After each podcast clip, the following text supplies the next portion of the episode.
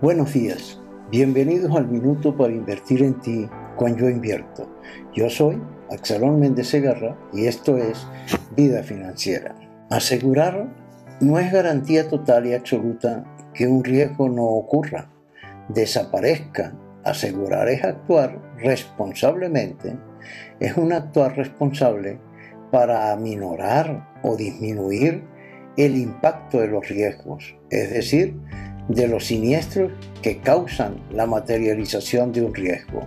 Esto es lo que conocemos también como prevenir. Con razón, hay un decir popular que reza, más vale prevenir que lamentar, pues, por ejemplo, en materia de salud, la prevención de las enfermedades es más importante y menos costosa que curar la enfermedad.